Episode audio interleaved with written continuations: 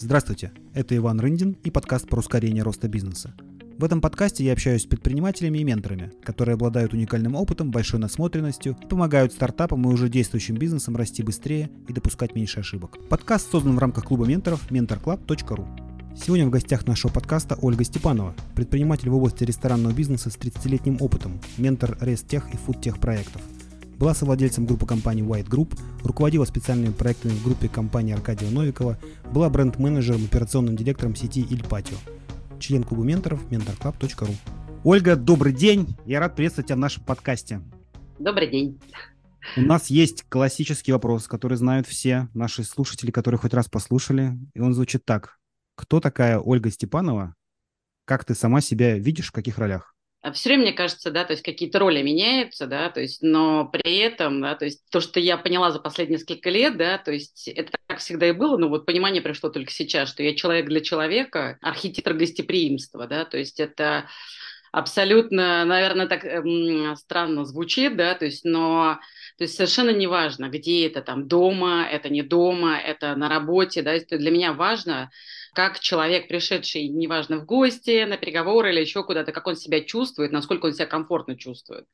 Вот, и поэтому, наверное, я и оказалась именно вот в этой сфере, да, то есть э, Вселенная меня сюда привела именно потому, что, да, то есть все, что связано с едой, все, что связано с гостеприимством, для меня так важно. А то твой есть, опыт, насколько я понимаю, твой опыт в основном связан все-таки с едой, где-то есть различия, вот э, индустрия гостеприимства индустрия еды, они как между собой вообще перемешаны? И где-то есть разделение у профессионалов? Как ты это сама разделяешь? Рестораны, в принципе, в себе совмещают, да, то есть а, опыт индустрии гостеприимства, опыт э, производства еды и опыт просто производства. Да, то есть, как ну, вот рестораны, да, то есть это оказалась такая вот сфера, которая в себе совместила все абсолютно. Из-за этого рестораны это сложно, на твой взгляд, по сравнению с другими бизнесами, или это просто другое? Любой бизнес, да, то есть он э, и интересен, и сложен, да, это другое, да, то есть, но в силу того, что рестораны в себе совмещают все, и при этом они находятся на какой-то такой, я бы сказала, на передовой экономике, то есть на передовой, да, что я имею в виду, это любые изменения в экономике, в первую очередь, да, то есть там прилетают булыжником в ресторанный бизнес. Вот, поэтому, да, то есть поэтому все время приходится вертеться, крутиться, а, придумывать что-то новое, отпрыгивать, запрыгивать, ну и все такое. А прилетает, э, потому что люди начинают менять свое поведение именно ну, по отношению к ресторанам? Да, да, абсолютно точно, да, то есть и люди э, меняют свое поведение, вкусовые предпочтения, да, то есть и любая экономическая, политическая ситуация в том числе также прилетает, да, то есть э, потому что люди, то есть рестораны все-таки это неважно для какого поколения, X, Y, Y, Z, там, ну, вот вообще абсолютно не, не важно. Вот, да, то есть это, каждый там ищет свое, но тем не менее, да, то есть а, да, конечно, еда важна, но как только м, возникают какие-то а, разные истории, там, стрессовые, более-менее, да, то есть перестают быть, да, таким главенствующим, да, то есть и в этот момент люди решают совершенно другие задачи, вот, и поэтому рестораны все время пытаются находить новые способы, да, то есть как бы добегания до своих гостей или возвращения их обратно но есть такой стереотип о том, что рестораны будут, а, они всегда будут иметь своего клиента, потому что люди всегда будут есть. Вот это со стороны ресторана выглядит по-другому, то есть они будут есть, но где-то там, где дешевле, условно, где проще, и всегда, получается, клиент эластичен, да, по ситуации, по, по политической. То есть он приходил, вдруг перестал приходить, да, хотя он ест, но просто ест теперь дома, допустим, или ест теперь в более дешевых местах какие-то. Так ли это, и развенчай миф, условно, что люди едят всегда, поэтому рестораны всегда будет бизнес?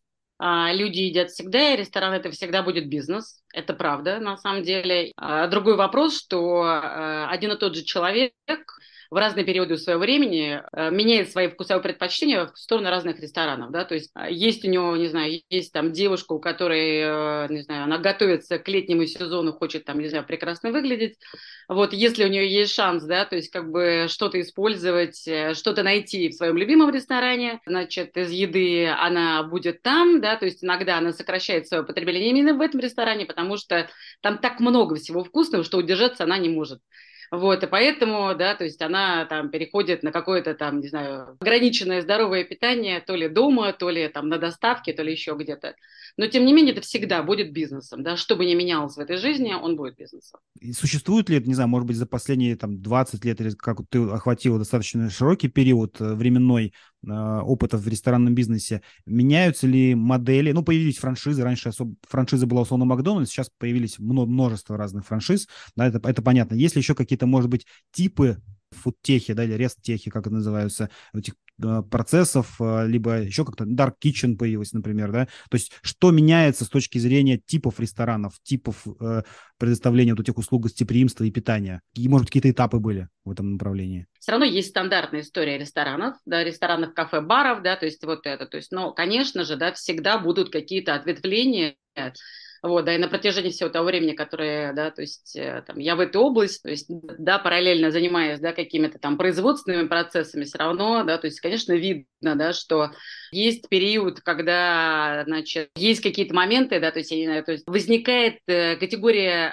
э, предпринимателей, которые считают, что рестораны недостаточно, недостаточно честны, наценка слишком велика, и поэтому нужно показать гостям, да, то есть... Э, как что, все на самом типа, деле. Да, типа как все на самом деле, поэтому, то есть они назвали это типа True Kitchen, да, то есть а, они говорят, что типа вот это вот э, то, что вы видите цены в меню, это наша себестоимость, да, то есть как бы, ну и вы платите там, допустим, дополнительно за каждое блюдо, там, не знаю, там 150 рублей. Mm-hmm. Вот, да, то есть и а, был прям всплеск, да, то есть вот таких ресторанов, э, да, они привлекли к себе интересы, это была прям определенная категория людей, которая туда ходила, да, то есть но я как человек давно в этой сфере, да, то есть глядя на вот эти вот цены, да, то есть э, я тоже знаю, что это не себестоимость. Вот, да, то есть поэтому, а, да, то есть, но тем не менее, это, в общем-то, маркетинговая концепция, которая имеет право на жизнь. То, значит, рестораны, да, то есть там на, на заре, там давно когда-то, то есть а, имели такую, была такая особенность, да, что было очень важно, чтобы это была какой-то а, уют, он заключался как бы в уединенности, поэтому были отдельные кабинеты. Потом был достаточно длинный период, и, в общем-то, на вот этот длительный период, наверное, повлияли, да, то есть а, американские, европейские рестораны, да, и привез это сюда вот так вот активно, да, это а, а Новиков, да, то есть э, когда нач- начали развиваться такие, такой casual plus рестораны, когда столы и стулья стали очень близко друг от друга стоять, я не знаю, то есть когда появились коммунальные столы, лавки, да, то есть и люди сидели все вместе, то есть все ушли от вот этой истории. Потом стали появляться, да, то есть такие интересные моменты. Я тоже такие люблю, да, то есть это такие небольшие рестораны, а, да, то есть как есть вот в старой Европе, да, такие маленькие пиццерии, да, то есть в этом тоже что-то есть. Домашний и, как правило. Да, да, да, да. И это прям а, такой локал, да, формат. То есть как очень часто, когда где-то у тебя там в твоем жилом комплексе, где-то в каких-то районах они есть. А также есть в центре, да, то есть небольшие бары. Вот, да, прям вот такие бары, в которые, да, то есть э, там нет большой вывески. Ты приходишь, звонишь звонок, вот спускаешься, да, и а, получаешь, да, какой-то особенный сервис. Вот в Москве мне нравится такой батлер, вот, да, то есть это маленький, э, да, с, э, ну, один из владельцев японец, да, и в этом есть какая-то такая эстетика, и мест там совсем мало, то есть, ну, что-то в этом тоже есть. Вот, поэтому, конечно, есть все время какие-то новые направления, да, то есть в том числе было такое направление, да, когда очень массово развивалось, называлось там антикафе, вот, да, когда были просто какие-то пространства, вот, да, в которых там просто стояла там, не знаю, там кофемашина, да, там, не знаю, какие-то автоматы с едой, вот, и люди там играли или что-то делали, да, то есть Потом был такой период, да, то есть мы тоже с друзьями это использовали, да, потому что у меня много друзей из этой сферы, и мы тоже изображаем себя иногда шеф-поваров, мы такие, о, давайте что-нибудь приготовим, да, то есть мы практически там, мишленские звезды.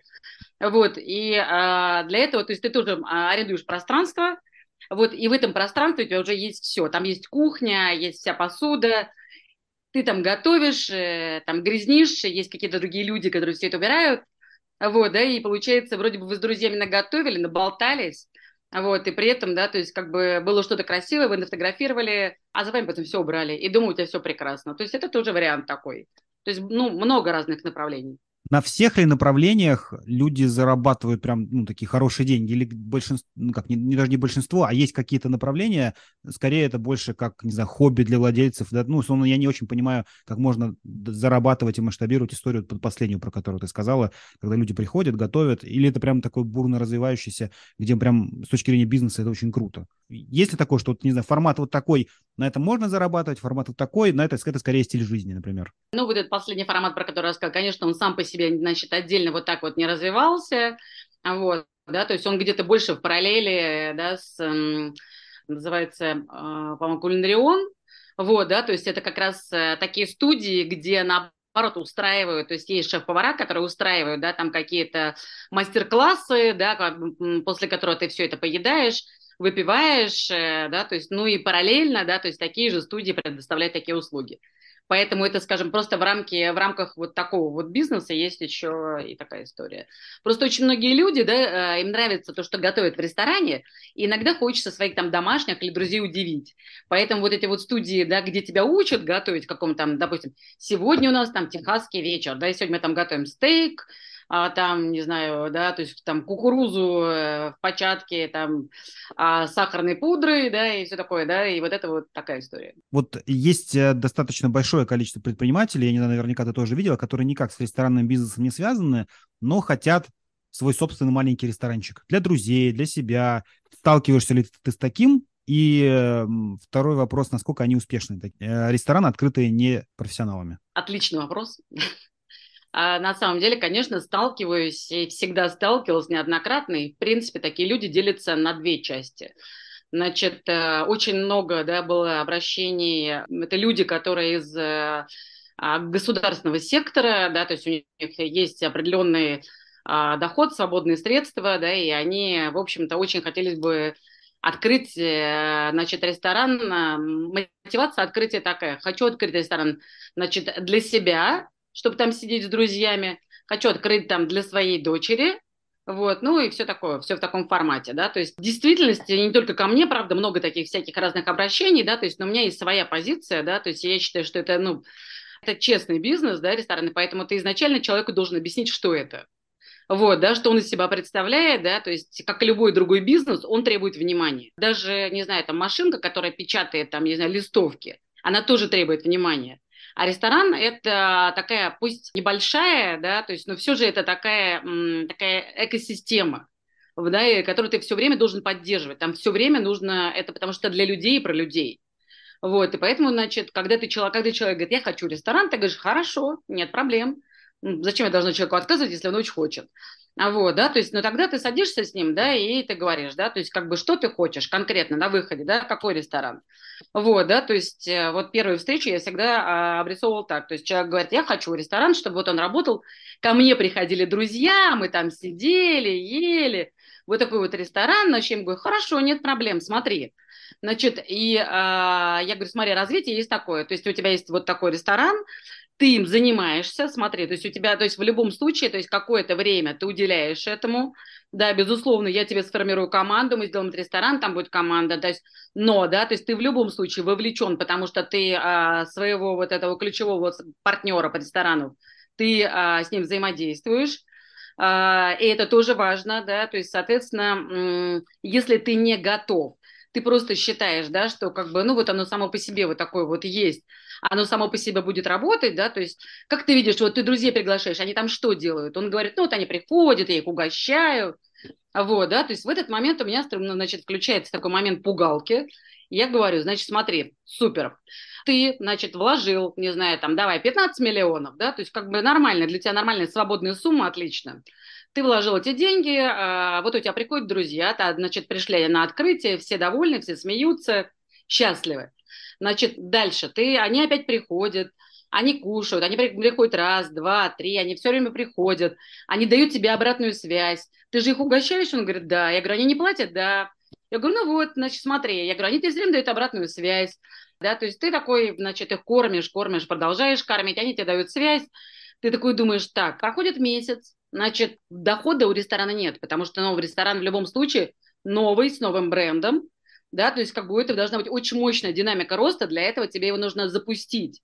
Вот, а у тебя, в принципе, да, то есть в любом случае, там, первые несколько месяцев, да, то есть это отрицательный результат. Вот, да, то есть как бы, то есть ты, а, в принципе, содержишь персонал, содержишь своих друзей, ты их кормишь, вот, да, то есть сначала ты, ты не можешь понять, зачем ты платишь уборщицам, потом ты не можешь понять вообще, зачем тебе этот ресторан, потом тебя начинают раздражать твои друзья. Я говорю, может быть, я тебе лучше подберу шеф-повара домой?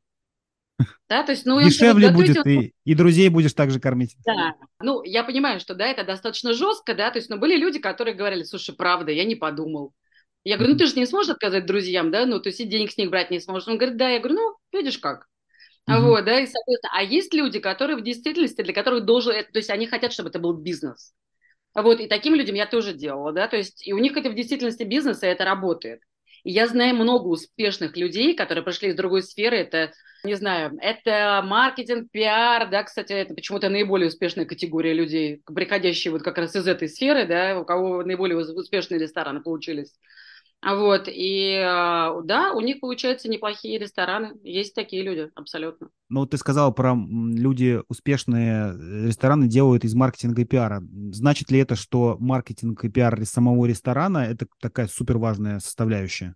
Или, как говорят, location, да, и хорошая кухня, этого достаточно. У ресторанов есть такая шутка, да, вот это вот типа, а, что у э, ресторанов есть э, три слагаемых успеха. Это это location, location, location. И э, есть такое понятие, как 20 метров до счастья. С одной стороны, ты стоишь в хорошей локации, вот, но ты не в ту сторону стоишь, вот, не на том, ну, то есть у тебя, ты не, не цепляешь поток, и все.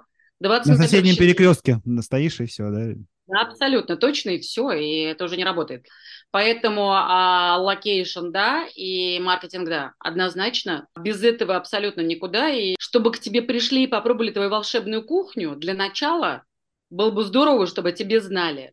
Вот, и что знали, да, то есть в Москве, например, да, есть такая это, то есть а, если бы я сама не прочитала в Телеграме, я бы не, никогда не узнала, да, что есть очень прикольная палатка с шаурмой а, из морепродуктов. Да? То есть вот если бы они в Телеграм-канале не засветились, которые я читаю, вот, и, соответственно, я туда уже массу своих друзей отправила, да, то есть все, все сказали, прям прикольная концепция. Поэтому маркетинг, ну, это важный момент. Ну, есть ли какой-то, не знаю, стандарт? Может, понятно, что форматы ресторанов, они очень разные. А в течение какого времени, вот ты сказала, там, отрицательная э, динамика, да, там, движение денежных средств, БДДС показывает отрицательные величины, там, первое какое-то время. Вот через сколько времени ресторан должен начать приносить прибыль, чтобы считать, что, ну, все в норме? Ну, в любом случае, когда мы где-то открываемся, да, то есть мы в любом случае просчитываем поток. Угу. Мы понимаем, да, что там с потоком, да, мы берем какой-то процент от этого потока, ну, понимаем, на какую целевую аудиторию мы работаем, да, но по-разному, да, то есть я, у меня были рестораны, которые прям с первого дня, то есть не, ну, были, да, да, они были в плюсе, да, ну как в плюсе, да, в плюсе, скажем, по операционной деятельности. Да, да, да. Вот, да, и а, через три месяца, три, да, три месяца, у меня был вот, вот рекорд, наверное, три месяца, когда а через три месяца ресторан э, отбился. Это а вот. Но это был транспортный узел. Понятно. Location был, имел нечестное конкурентное преимущество. Это, да. это был аэропорт, э, да, во времена, когда в аэропорту, не знаю, там стояли везде очереди. А в, когда нужно бить в колокола, что что-то идет не так, через какой период? То есть сколько должен ресторан приносить минус, чтобы ты понял, так, что-то идет не то? Ну, во-первых, в любом случае ты заклад, не знаю, я всегда закладываю на то, что первые три месяца он может быть отрицательным. Угу. То есть э, для меня три месяца это абсолютно нормально, но вопрос в том, что какая величина вот эта отрицательная. Понятное mm-hmm. дело, что первый месяц она там достаточно значительная, потом, да, то есть ты смотришь на динамику. Вот, вот где-то, да, то есть ты должен там на третий, четвертый месяц, да, выйти в ноль по операционной деятельности. Mm-hmm. Вот, да, потому что у тебя еще есть задача возврата инвестиций. Вот, да, то есть неважно, там, твои привлеченные, неважно, чьи инвестиции. Но есть вот эта вот задача, и поэтому, Хорошо. А, на мой взгляд, три месяца. А с точки зрения окупаемости, есть ли какие-то стандарты у разных форматов ресторана? Ну, знаю, там, ресторан Большой Аркадий Новикова окупается, там, не знаю, через энное количество месяцев, там, либо лет. Ресторан формата, там, не знаю, домашней кухни, да, там, или там столовой, он в хорошем месте. И при одинаковом трафике, я не знаю, там, понятно, что если очень сильно может разниться, ну, так, чтобы, ну, бывают долгосрочные инвестиции, если не говорим про, не про фудтех, а про какие-то другие а, области, где там окупаемость 6, 8, 10 лет может быть, да, там, а вот в ресторанах есть какие-то там может быть, ожидаемые величины, скорее, наверное, так. Не стандарты, потому что ли здесь стандарты есть. Безусловно, да, конечно, хочется, да, чтобы это было ну, как можно быстрее, да, там, да, в идеале да. хочется, чтобы это было, там, я не знаю, 18-24 месяца, да, то есть есть, конечно, ситуация, когда это гораздо ну, это быстрее купается, да, там, за 12 месяцев, да, то есть а, но это там при, не, как, при незначительных инвестициях, либо там при больших оборотах. Вот, а опять же, иногда, да, то есть ты вроде бы просчитал все верно, локацию просчитал, все просчитал, но, да, то есть как бы ты входишь на рынок э, на одних условиях, вот, а потом что-то на рынке меняется, все уезжают работать в другие страны, вот, mm-hmm. скажем так, аккуратно. И э, вот в этот момент, да, то есть как бы твоя целевая аудитория, она куда-то уехала, и ты быстро перенастраиваешься. Mm-hmm. Вот, и поэтому, да, то есть твои планы немножечко меняются. Они могут там и во временном лаке меняться, да, то есть как бы, ну и уже ты быстренько под это подстраиваешься каким-то образом. А, вот я сейчас часто вижу, что молодые ребята, там, не знаю, 20, 25 лет, э, пытаются делать какие-то мини-бюджет, ну, с маленьким бюджетом какие-то форматы, кофейни, там, какую-то франшизу покупают и так далее. Вот ты бы, и, допустим, человек прям искренне желает всю жизнь свою посвятить гостеприимству, вот ты бы какие три совета дала молодому человеку без особого опыта в бизнесе, на что нужно обратить внимание, если он хочет делать фудтех-проект, ну, или там, там ресторанчик свой открыть? Вот что самое важное, на что нужно обратить внимание, какую не знаю, функцию, что ли, он должен прокачать в себе и в там, своей команде в первую очередь там, ближайшие там, 6 месяцев, чтобы не провалиться. Вообще ресторанный бизнес он для оптимистов. Вот. И э, чтобы не менялось, да, почему оптимист, да, чтобы не менялось, ты во всем должен находить плюсы, как на кладбище. А вот вместо крестиков плюсики. Второе, это как раз там вот дочери, друзья мои тоже приходят, они говорят, а вот если посчитать, а вот так вот, я говорю, считаем, да, то есть очень важно посчитать, mm-hmm. да, то есть посчитать все, да, то есть, да, конечно, есть люди, у которых есть чуйка, но э, чуйка чуйкой, да, то есть ты в любом случае, да, то есть ее должен подкрепить подсчетами. Подсчетами трафика, который мимо идет, подсчетами, на кого ты работаешь, подсчетами, какой средний чек, сколько тебе в день надо делать для того, чтобы это окупалось. То есть считать. В любом случае, да, то есть вот считать mm-hmm. уметь надо. Дальше это клиентоориентированность, да, то есть насколько ты готов для другого делать хорошо. Это важный момент. Третье, не знаю, я говорю, такой бизнес, который да, то есть третий совет – это ничего не бойся. Да, то есть э, в нем действительно ничего не надо бояться, да, потому что... Произойти может все что угодно. Да, ну, кроме того, что произойти может все что угодно, если ты посчитал, если ты клиентоориентирован, ты найдешь выход. Вот, в принципе, ты всегда найдешь этот выход, да. Я видел массу ребят, которые открывают малюсенькую сосисочную, да, около, там, не знаю, института, вот, да, и к ним тащится весь институт, потому что а, это сосиски, которые здесь они надрезали, они там в форме, там, не знаю, там, осьминога, здесь вот это, здесь вот это. Они сами по себе такие, поэтому, конечно, к ним идут. То есть э, личность владельца, она супер важна, получается, в ресторане? Да, абсолютно, конечно. Почему я и говорю, что вот это отношение само к ресторану, да, когда человек идет э, в ресторанный бизнес, да, то есть э, было бы здорово, чтобы он знал о том, что это не нормированный э, бизнес, да, то есть ты, э, ты вообще работаешь в нем круглосуточно, да, потому что тогда, когда все уже с утра поднялись, да, то есть ты уже с утра пробежался, поговорил с поставщиками, а, отработал там какие-то, значит, моменты там по собеседованиям, по всему, да, то есть а твоя основная целевая аудитория, но только если там ты не работаешь там в столовой на обед, бизнес-ланч, вот, ну и это тоже, да, то есть у тебя твоя целевая аудитория на вечером, Mm-hmm. Поэтому ты работаешь с раннего утра до позднего вечера. Это нормально, абсолютно, ты к этому привыкаешь. А смотри, ты упомянул несколько раз по поводу под, подсчета трафика. Есть ли, опять же, здесь какие-то минимальные цифры на который, трафика, на котором имеет смысл открывать хоть какую-то точку питания? То есть меньше, чем, там, не знаю, там 500 человек в день, там нет, не имеет смысла. Ну, да, нужно, я думаю, что брать, там, скажем, от обратного, да, то есть взять какой-то там, ты, ну, если мы ориентируемся, допустим, да, что ты хочешь вот в этой локации, можно просто от обратного считать, вот в этой локации, да, то есть мы примерно понимаем, какой, значит, какая арендная ставка в этой локации. Мы понимаем, что арендная ставка, да, то есть э, это максимум, ну, вообще, конечно, лучше, чтобы она не превышала 20%, да, то есть как бы, но очень часто в центре mm-hmm. это где-то там, может, и 25% быть, 25 20-30. Ну, от, от, выруч, от выручки ты имеешь в виду? Да, да, но лучше, чтобы это 20% не превышало.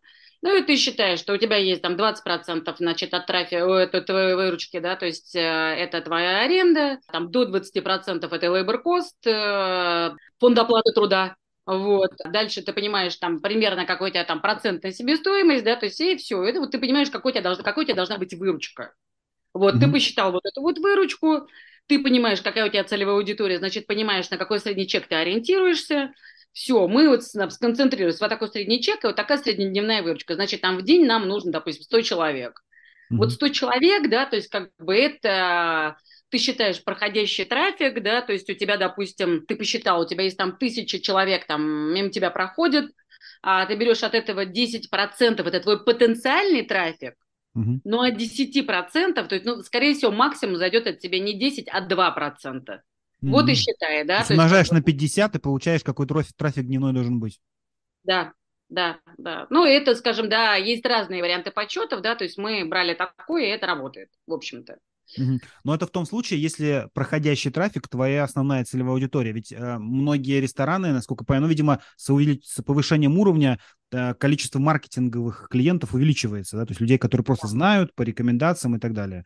Вот здесь, здесь есть какие-то рекомендации или отстройка, что вот в этом случае там локация менее важна, но зато важно, там, не знаю, 10% выручки вкладывать в маркетинг, допустим, для ресторанов такого-то типа. Да, я, наверное, да, то есть вот с такими локациями, когда люди там открывают где-нибудь э, на заводе, вот, да, и начинают это каким-то маркетингом это крутить, я, ну, я, наверное, с такими словами сложнее работать, да, то есть mm-hmm. а, я, ну, есть, скажем, у меня там у друзей, они там открывают, это загородные, да, рестораны, mm-hmm. вот, да, то есть это тоже вариант, да, и, в общем, туда тоже вкладывается и в маркетинг деньги, но а там больше работают видовые характеристики, да, то есть как бы у тебя там какой-то есть красивый вид, рыбалка или какие-то дополнительные опции тоже, да, то есть mm-hmm. вот это тоже такая маркетинговая история, а вот нечто среднее, которое находится не на потоке, да, и которое постоянно требует все время постоянной раскрутки, да, то есть я в меньшей степени с такими работала и работаю, да, потому таких, что... Таких мало, потому что, да, то есть это не особо популярная концепция? Она есть, и я могу сказать, что как раз, да, это вот поколение, мне кажется, такое вот, э, там, не знаю, 18-25,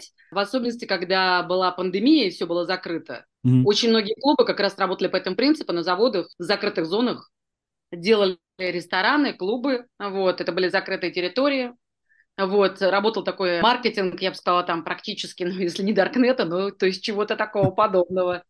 Вот, да, то есть это тоже работало. А так, э, просто у этого слишком много усилий. Я не знаю, насколько это необходимо. Понятно. Давай немножко проговорим про твой, твой личный опыт. В твоем CV я увидел, что ты изначально начинал с Макдональдса. Оказало ли это дальнейшее на тебя существенное влияние, что ты осталась вообще в этой индустрии? Первый опыт, но он обычно либо травмирующий, либо вдохновляющий. Вот э, в этом случае Макдональдс позитивно на тебя оказал влияние, и дальше ты же пошла, получается, в сетевую историю в Росинтер, да, рестораны. То расскажи про этот опыт, потому что это 90-е годы, и там э, происходило, ну, ну, для меня вообще пока непонятно что, потому что это совсем был другой мир. Да, безусловно, да, то есть у меня было две мощнейших школы, да, то есть первая школа это как раз Макдональдс, а вторая школа это Русцентр, да, то есть и та, и другая это мощная очень школа. Вообще изначально я мечтала стать врачом, вот, да, то есть, ну, что-то пошло не так. А вот. Я, наверное, хотела так, лечить э, просто людей, а потом э, все-таки общепит, э, на мой взгляд, лечит душу людей, да, то есть лечит нервы, да, потому что это всегда так... Ты поела, а, настроение твое улучшилось. Конечно, безусловно, улучшает это намного. А вот, да, Макдональдс, безусловно, то есть на меня повлиял очень мощно, да, потому что как раз тот период, когда там выхода из э, всяких там советских историй, да, то есть общепит был такой достаточно не самая позитивная такая история, да, то есть ну, как в фильме, помнишь, там котлеты с рисом, что-то там с мясом, и менять нельзя, примерно так. А здесь, э, да, то есть э, Москва, Макдональдс, совместное предприятие, значит, владельцами, ну, основная комп- э, компания, которая открывала и кто открывал, это были канадцы. Вот было много канадцев и ну, несколько там американцев было. Вот, и всем обучением занимались они.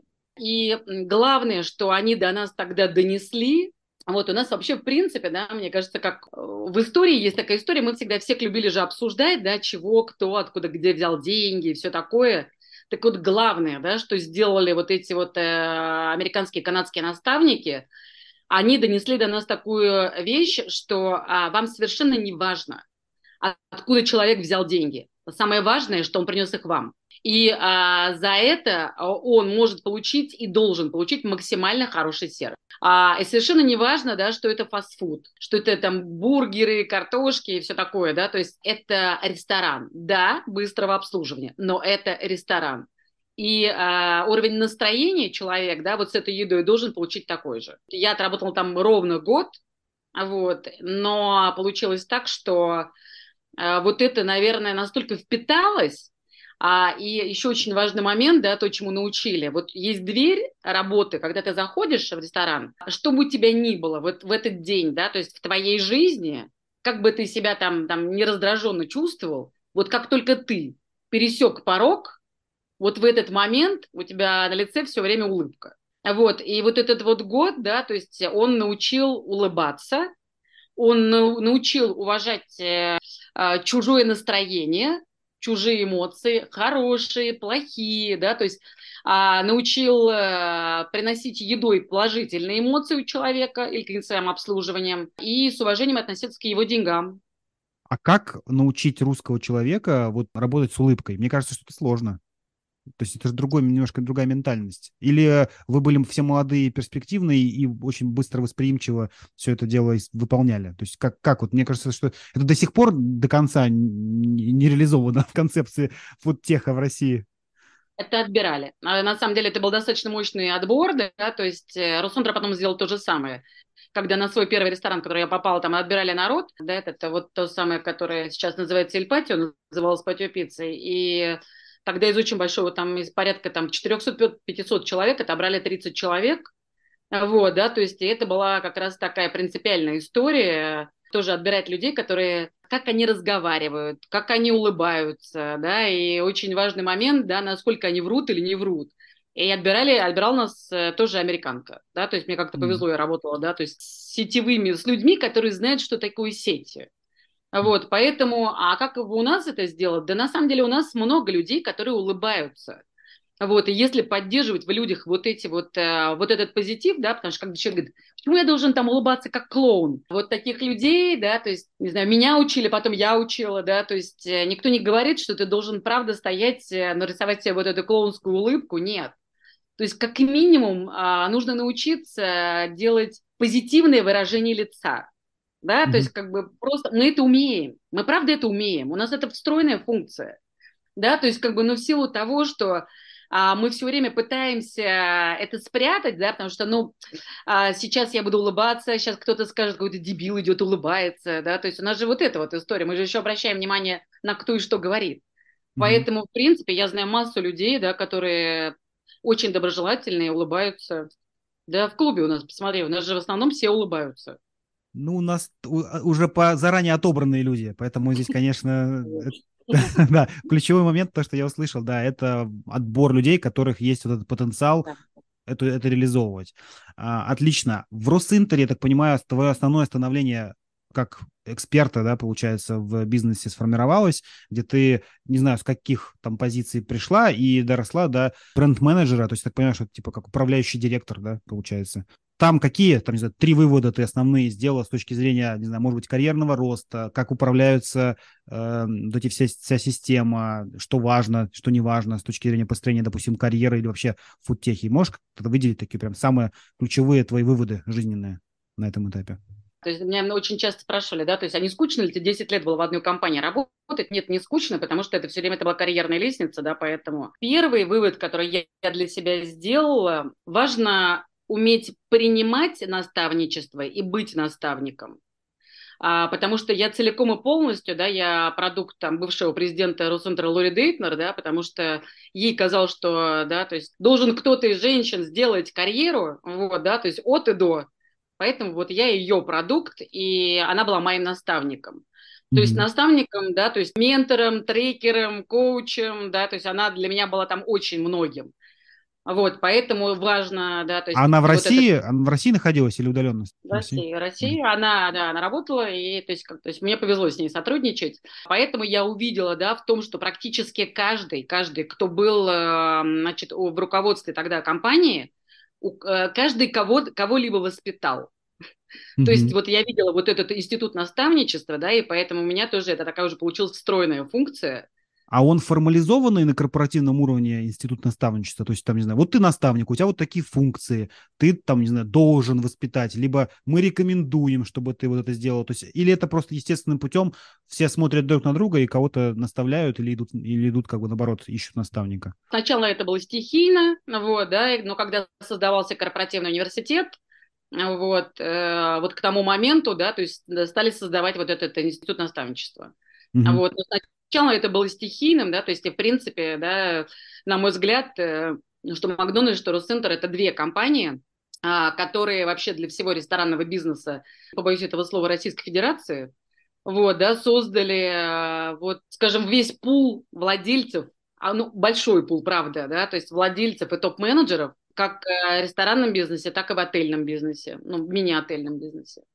Прикольно. Следующий этап, насколько я вижу у тебя, да, группа Аркадия Новикова. Ну, то есть Аркадий Новиков с точки зрения человека, который не в рынке, такой, как э, круто промаркетированный эксперт такой, да, вот э, расскажи, в чем крутость его с точки зрения, ну, изнутри, э, почему вот он, именно он реализует там новые концепции, что в нем, как у предпринимателя, как у руководителя бизнеса, владельцев, такого особенного, и что можно у него подсмотреть для тех, кто сейчас еще пока не сделал бизнес в ресторанном рынке, но может использовать или, по крайней мере, обратить внимание, то, что там ключевые качества какие-то важны или умения.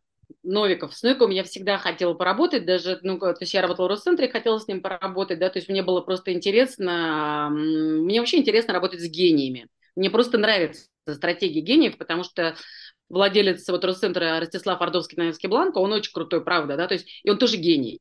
Вот, да, и становление, скажем так, а, именно менедж, менеджмента ресторанного бизнеса, да, то есть как бы пошло именно от Ростислава. То есть если говорить структурированный менеджмент, да, то есть это Ростислав. Если говорить о каких-то э, реализации каких-то концептов разных, да, потому что, ну, то есть, э, если у Ростислава это сеть ресторанная, ресторанная, да, то у Аркадия Новикова, да, то есть это группа компаний, то есть много разных ресторанов, да, объединяемых там, значит, одним лицом. Что есть очень гениального у Аркадия, да, то есть вот что не отнять, да, то есть он реально гений, у него чуйка, он чувствует места, он чувствует концепции, да, он, э, у него очень большая насмотренность, и он знает, куда смотреть, он чувствует, куда смотреть. А, то есть вот если есть э, визионер вот в этом бизнесе, вот он визионер, вот, он, э, я видел много э, концепций, которые, допустим, он что-то брал там западное, вот, да, потому что я думаю, господи, что же мне это напоминает? А, вот это, точно, да, там я там в Штутгарте попадаю в один ресторан, потом я понимаю, что так, стоп, мы сейчас видели это в реализации в Москве, да, то есть, а, но, да, то есть как бы есть что-то, но он берет какой-то вот кусочек, какую-то идею, да, то есть и очень красиво ее адаптирует и развивает здесь. Потому что, в принципе, да, вот концептуально, да, то есть э, многие вещи, они же все равно повторяются.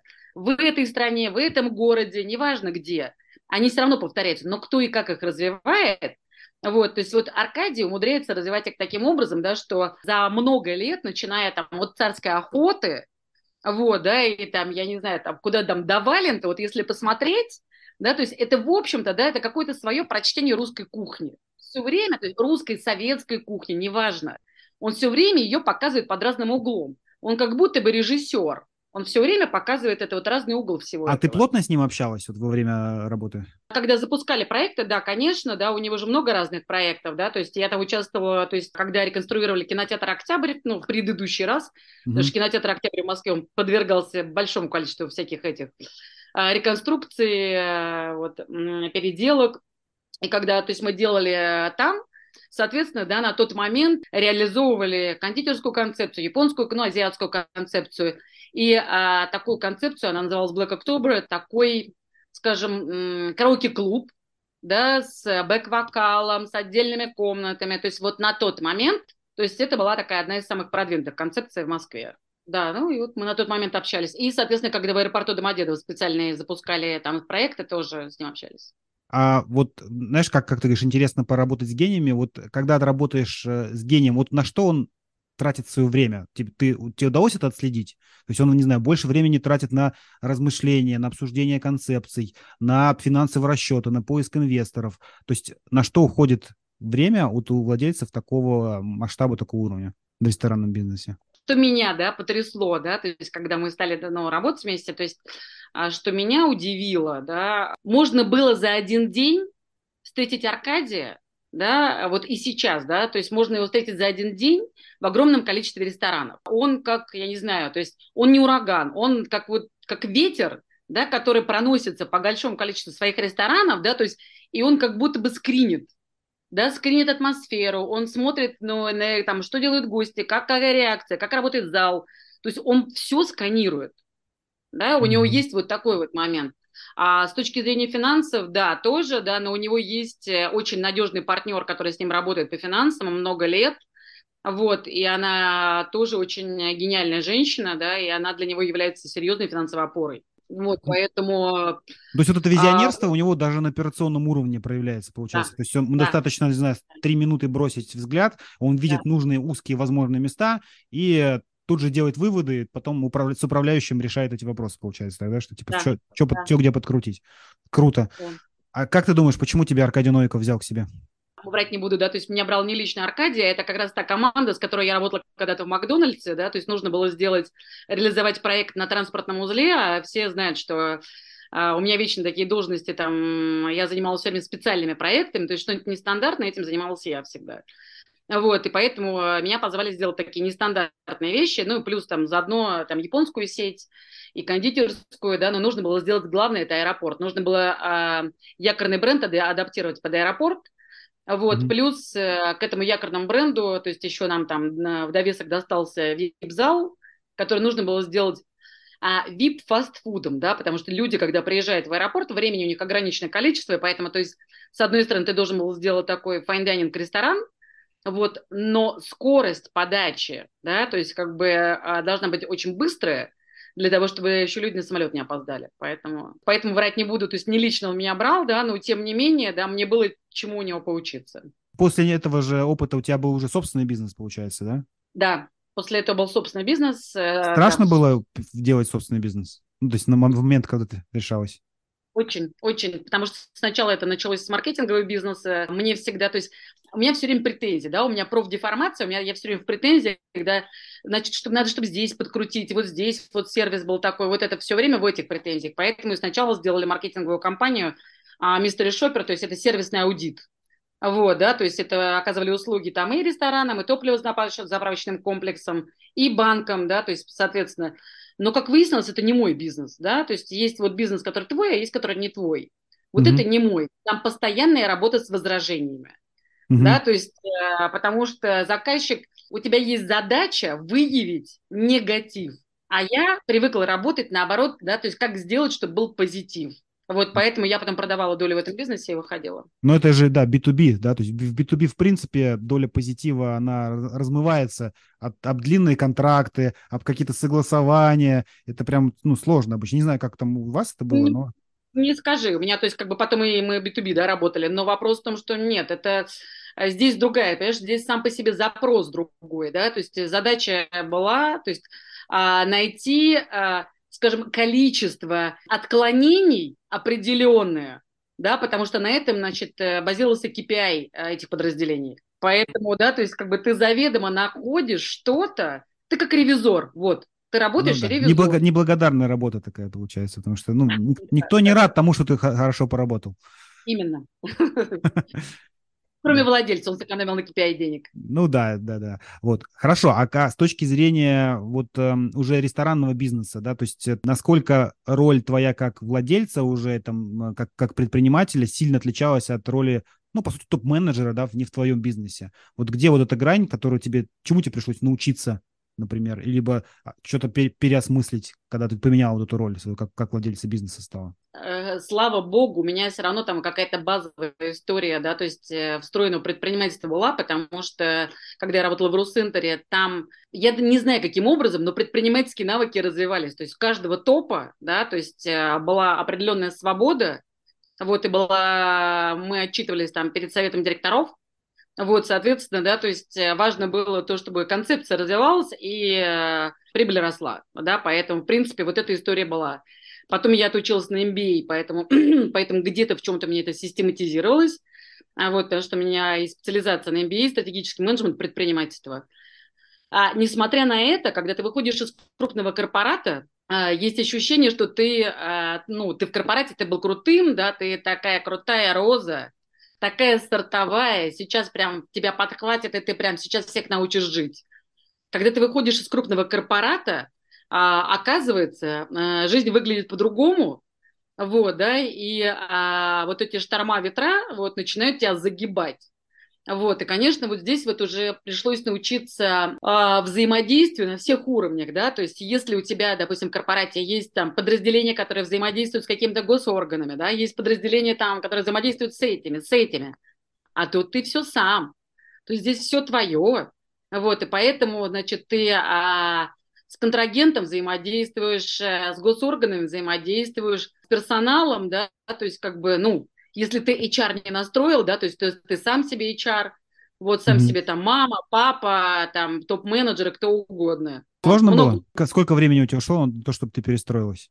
Я это делала, у меня еще два партнера было, да, и, соответственно, чтобы мы перенастроились, да, вообще, то есть э, быть а, владельцами, да, и не, не думать, что, значит, вот это от кого-то другого зависит, а все только от нас, да, то есть, но а, мне кажется, ну, год Год, mm-hmm. наверное, точно. Ну, да, то есть это не мгновенно. Это для всех наших слушателей. Не, не мгновенно, но просто, да, то есть это же все равно путем а, проб и ошибок, да, потому что ты тут, тут слил, такой думаешь, так, опять, да, то есть это ты сам провалился. И поэтому, то есть сначала ты как волк в игре, ну, погоди, такая раньше была электронная игра, там яйца вот эти вот ловишь. Да, да, да. Вот, да, а потом ты уже начинаешь понимать, да, где у тебя будет валиться, а потом научаешь, научаешься, да, там настраивать вот это, вот, да, чтобы уже... Потом кого-то с, от... с корзиной просто поставил в одно место, чтобы там ты уже не трогал. Именно так, да. Правильно понимаю, что этот э, жизненный этап как владельца собственного бизнеса, он у тебя сейчас закончился, ты сейчас работаешь именно как ментор в фудтехе, в там, рестехе? Да, а да, он закончился сейчас это. Почему ты решила прекратить это направление и такую жизненную траекторию изменить? И как, и как твоя жизнь изменилась с этим? Вот очень интересно. Как это? Перестать быть владельцем и стать ментором? Перестать быть владельцем, быть ментором? Ну, наверное, это не так просто, да, потому что это тоже следующий этап, да, просто когда ты топ-менеджер в компании, да, то есть ты даешь распоряжение, слушаешь распоряжение. Когда ты владелец, а, ты принимаешь на себя все риски, удары, да, то есть как бы, но при этом, значит, ты даешь распоряжение. А когда ты уходишь э, в менторинг, э, да, в какое-то такое свободное плавание, я не знаю, то есть все-таки здесь такое совокупное всего, да, и консалтинг, и все, да, то есть здесь уже другая история, да, то есть ты выступаешь в роли партнера, не навязывающего свое мнение, учишься очень сильно аргументировать, да, то есть э, подтаскивать какую-то очень мощную геоподоснову под это, просчитывать э, какие-то еще моменты, да, то есть одно дело, когда ты вот эти вот решения принимаешь, это, ну, знаешь, как этот вопрос решить, ты сам это выполняешь, тогда ты можешь быстро там где-то выплывать, да, то есть, а когда ты что-то а, формируешь, да, какую-то задачу, да, как партнер для, для своего менти, вот, вот в этот момент, то есть ты должен еще закладываться на то, что менти это другой человек, это не ты, вот, да, и учитывать а, все его особенности. Вот, поэтому, то есть, я поняла, что это, то есть, год назад это было непонятно, а вот сейчас это понятно, да, что вот это вот, это, ну, это новый, новый уровень, новый этап. Для чего ты менторишь? То есть для тебя какая, какую задачу ты для себя решаешь? Это про заработок денег, про реализацию того, что в одно лицо не реализовать, а через других это делать? Тебе какая внутренняя основа, что ли, почему ты это продолжаешь развивать? И, как, и развиваться, соответственно, как ментор? Удивительно, что ты тоже задал этот вопрос на каждом этапе, когда бы я не приходила, даже вот я только когда еще в Макдональдс устраивалась, да, то есть первый вопрос, который мне там задали, вы сюда пришли, чтобы денег заработать? Я ответила да. Потом, когда я пришла в Росцентр, меня спросили, вы сюда пришли, чтобы денег заработать? Я ответила да, да. То есть и здесь тоже да, но а, одно другому не мешает. Да, то есть у менторов деньги точно не на первом месте. Я то скорее Нет, сказал, да, что да. просто для кого-то может быть да? одно из там одно из многих, а для кого-то это плюс там не знаю какая-то самореализация, допустим. Чаще всего это самореализация. Вот для тебя просто что важно в менторинге? Давай так деньги опустим, да, то есть деньги они придут, да. как мы знаем. Да, я я хотел как раз сказать, да, то есть оно есть, да, то есть, но в действительности, да, то есть это, это не самоцель не самоцель, да, потому что я вижу, что, скажем, свои там навыки, знания, а, неспособность нестандартно решать какие-то задачи, да, то есть я могу это реализовать через разные проекты. Потому что, да, то есть несмотря на то, что там вот параллельно со всеми этими ресторанами я развивала все время производство, ну, для этих ресторанов, вот, да, для меня всегда я понимаю, что мой опыт, он применим, да, то есть не только, да, то есть там, не знаю, в ресторанном бизнесе, там, там фудтехе, то есть этот опыт можно применить вообще в разных отраслях. абсолютно, да, неважно. Не знаю, производство альпинистского оборудования тоже можно. Вот, ну, это правда, да, то есть, и поэтому э, я считаю, что вот то, что у меня есть, а, те наработки, тот опыт, э, да, то есть ну, тот какой-то внутренний, не знаю, креатив, а, все это можно, я хотела бы реализовать э, через разные проекты, да, и принести вот эту вот пользу, пользу, может быть, начинающим предпринимателям, а, продолжающим, да, и вообще, то есть какое-то что-то реализовать, да, то есть просто есть какие-то вот моменты, я вот смотрю, правда, в действительности есть такие интересные проекты, вот, и мне очень хочется рассказать э, то, что я знаю, и как э, вместе с этим можно двигаться вперед. Круто, круто. У нас, э, к сожалению, время подходит к концу. У меня есть такой мини-блиц для тебя. Три, три коротких вопроса. Первый вопрос. Какое твое любимое блюдо? Помидоры. Класс, вообще неожиданный ответ. Какое у тебя хобби? Есть у тебя хобби? На что ты тратишь свободное время, если не работаешь? Вокал. Вообще замечательно. И третий вопрос. А, что для тебя счастье? Счастье – это эмоции от той красоты, которую видишь вокруг себя, от того счастья, которое видишь вокруг себя. И если я могу это усилить, я от этого еще более счастлива. Круто. Спасибо тебе большое. Было очень интересно и, я думаю, познавательно для наших слушателей. Спасибо вот. большое что пригласил. Это был подкаст про ускорение роста бизнеса, где предприниматели и менторы делятся со слушателями своим жизненным и бизнес-опытом. Подкаст создан в рамках клуба менторов mentorclub.ru. Услышимся в следующих выпусках.